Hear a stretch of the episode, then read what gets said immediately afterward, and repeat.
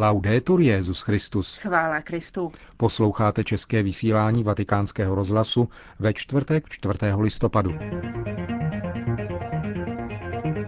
Boží všemohoucnost se neprojevuje trestáním, ale milosrdenstvím a odpuštěním.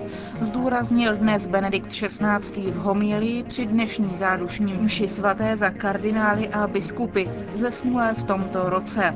Kongregace pro nauku víry vydala list biskupům týkající se katolického združení Opus Angelorum. Benedikt XVI. zaslal poselství milánskému arcibiskupovi kardinálu Tetamancimu ke čtyřstému výročí kanonizace svatého Karla Boromejského. To jsou některá z témat našeho dnešního spravodajského pořadu, který vás provázejí Markéta Šindelářová a Milan Glázer. Zprávy vatikánského rozhlasu. Vatikán. Svatý otec dnes ve svatopetrské bazilice sloužil spolu s kardinály a biskupy římské kurie zádušní mši svatou za ty kardinály a biskupy, kteří byli v uplynulém roce povoláni na věčnost. V homílii Benedikt XVI. vyložil slova z liturgického čtení svatého Pavla Kolosanům. Když jste s Kristem byli vzkříšeni, usilujte o to, co pochází z hůry. Život v Kristu sebou přináší boj, radikální zřeknutí se všeho, co jako závaží drží člověka připoutaného k zemi a škodí jeho duši. A hledat to, co pochází z hůry, neznamená, že by křesťan měl přehlížet vlastní povinnosti a pozemské úkoly, ale neměl by se v nich ztrácet, jako by byly definitivní hodnotou. Poukaz na nebeské skutečnosti je pozváním uznat relativitu toho, co pomine, tváří v tvář o něm hodnotám, které nejsou opotřebovávány časem. Jde o to pracovat, snažit se i zaslouženě odpočívat, ale s klidným odstupem toho, kdo ví, že je pouhým pocestním na pouti do nebeské vlasti, poutníkem a v jistém smyslu cizincem vzhledem k věčnosti. Uno straniero verso l'eternità. Benedikt XVI. pak vyjmenoval kardinály, kteří k tomuto poslednímu cíli již doputovali. Jedním ze šesti jmenovaných byl také náš kardinál Tomáš Špidlík. Papež dále připomněl i četné arcibiskupy a biskupy, kteří nás v uplynulém roce opustili. Připomeňme, že v naší vlasti to byly biskupové Koukl a Škarvada.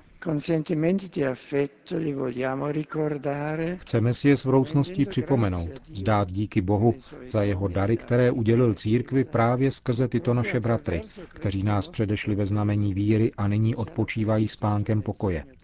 Naše vděčnost se stává zádušní modlitbou za ně, aby je pán přijal do rajské blaženosti. Za jejich vyvolené duše přinášíme tuto svatou Eucharistii, semknuti kolem oltáře, na kterém se zpřítomňuje oběť, která hlásá vítězství života nad smrtí, milostí nad hříchem a ráje nad peklem. Papež dále připomněl jejich hlubokou víru, kterou lnuli k Ježíšově osobě intenzivním rozjímáním jeho tváře v modlitbě. Proto mohli předjímat věčný život, o kterém mluví dnešní evangelium a který sám Kristus přislíbil každému, kdo v něho věří. Věčný život nám byl otevřen Kristovým velikonočním tajemstvím a víra je cestou, jak jej dosáhnout. Vyplývá to z Ježíšových slov k Nikodémovi, v nichž je výslovný odkaz na starozákonní epizodu o spásonosné moci víry v Boží slovo.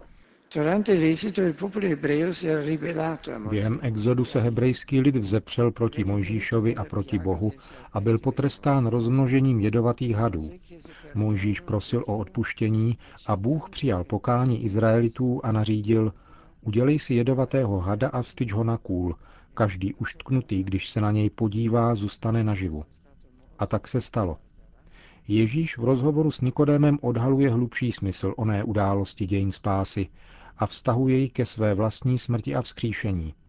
Syn člověka musí být povýšen na dřevu kříže, aby každý, kdo v něho věří, měl život. Svatý Jan spatřuje právě v tajemství kříže moment, ve kterém se zjevuje Ježíšova královská sláva.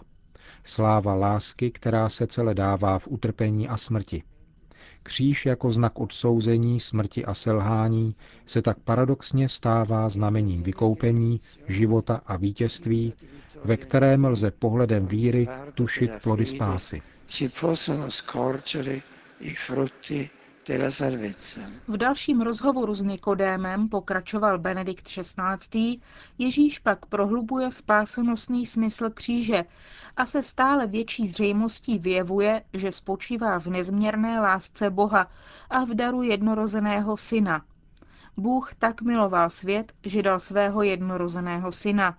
Je to jedno z ústředních slov Evangelia, poznamenal svatý otec. I verbi amare e Slovesa milovat a dát ukazují na rozhodující a definitivní úkon, který vyjadřuje radikalitu, s níž se Bůh přiblížil člověku v lásce až k úplnému darování, aby překročil práh našeho nejzašího osamocení. Vrhnul se do propasti naší extrémní opuštěnosti a překročil bránu smrti. Adresátem a uživatelem božské lásky je svět, to znamená lidstvo. Tím je naprosto odstraněna idea, že je Bůh vzdálen či odcizen lidskému putování a spíše vyjevuje jeho pravou tvář. Daroval nám svého syna z lásky, aby byl Bohem blízkým, aby nám dal pocítit svou přítomnost, aby nám vyšel vstříc, přinesl nám svou lásku a aby tak touto božskou láskou byl oživován celý život. Syn člověka nepřišel, aby si nechal sloužit, ale aby sloužil a dával život – Bůh si nepočíná spupně, ale bezmezně miluje. Neprojevuje svou všemohoucnost trestem, ale milosedenstvím a odpuštěním. Chápat toto vše znamená vstoupit do tajemství spásy.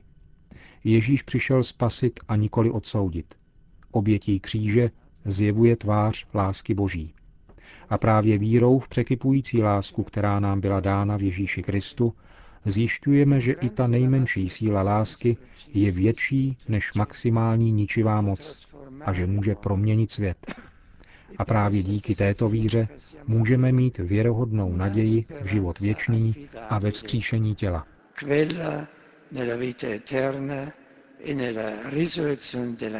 Řekl Benedikt XVI. v homílii při zádušním ši za kardinály a biskupy, zesnulé během uplynulého roku. Vatikán.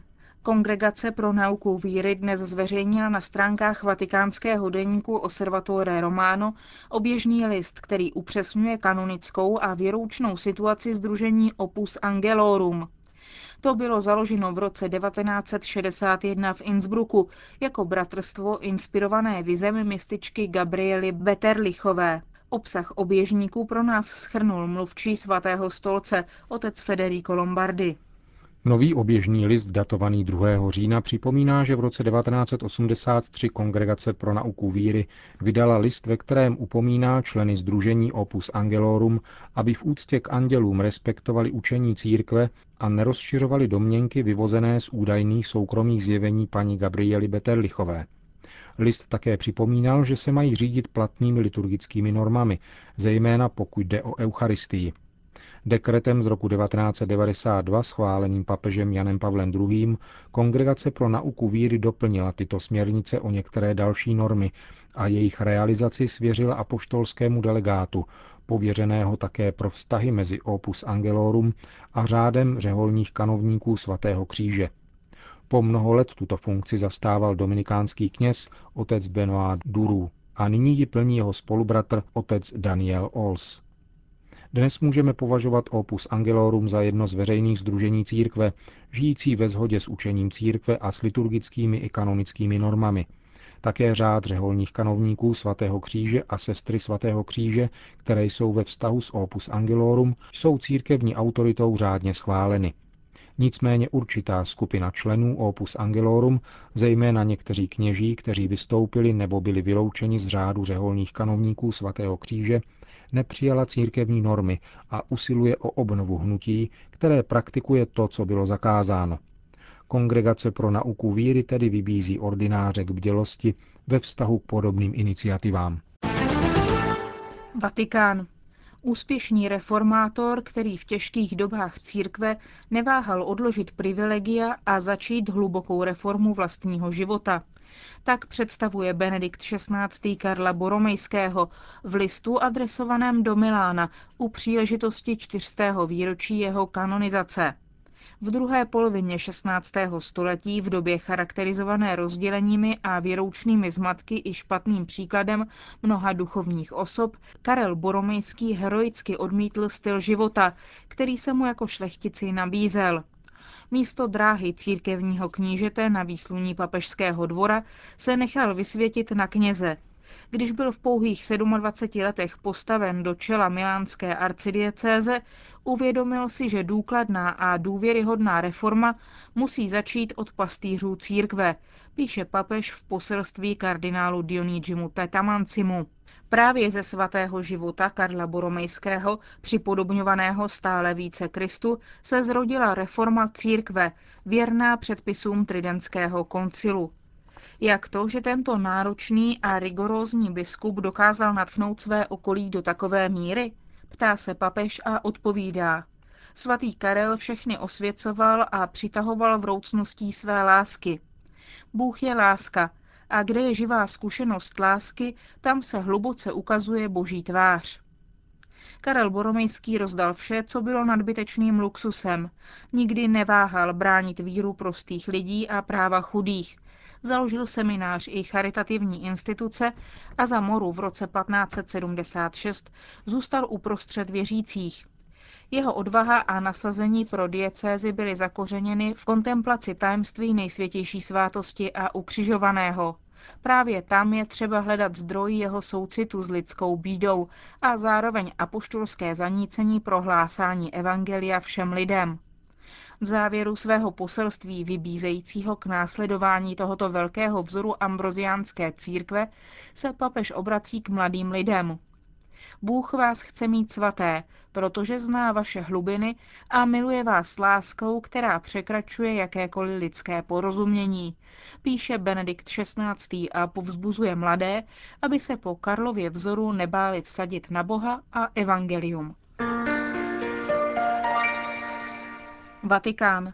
V globalizovaném světě existuje riziko, že ekonomické a finančnické skupiny budou rozhodovat o politických záležitostech v neprospěch obecného dobra, varuje Benedikt XVI. v poselství kardinálu Peteru Turksonovi, předsedovi papežské rady Justícia et Pax, jež bylo čteno dnes dopoledne při zahájení plenárního zasedání tohoto vatikánského úřadu.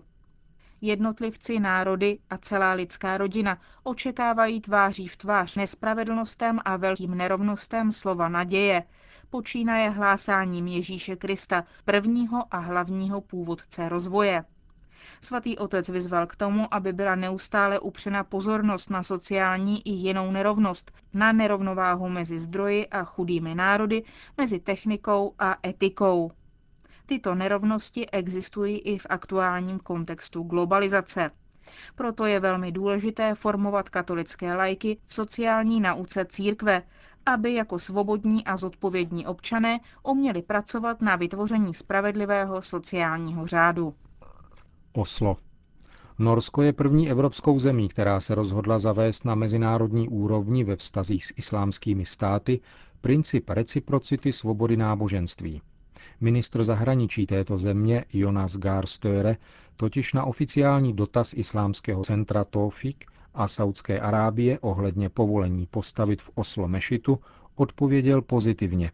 Zajisté, ale jedině pokud bude možné postavit křesťanský chrám v Saudské Arábii. Touto skutečně korektní a upřímně míněnou odpovědí míní Norsko dát jasný signál také zbytku Evropy, neboť, jak řekl norský ministr, Mnozí evropští kolegové mají stejný problém s podobnými žádostmi ze Saudské Arábie a Norsko se proto chystá předložit toto téma k jednání na Radě Evropy.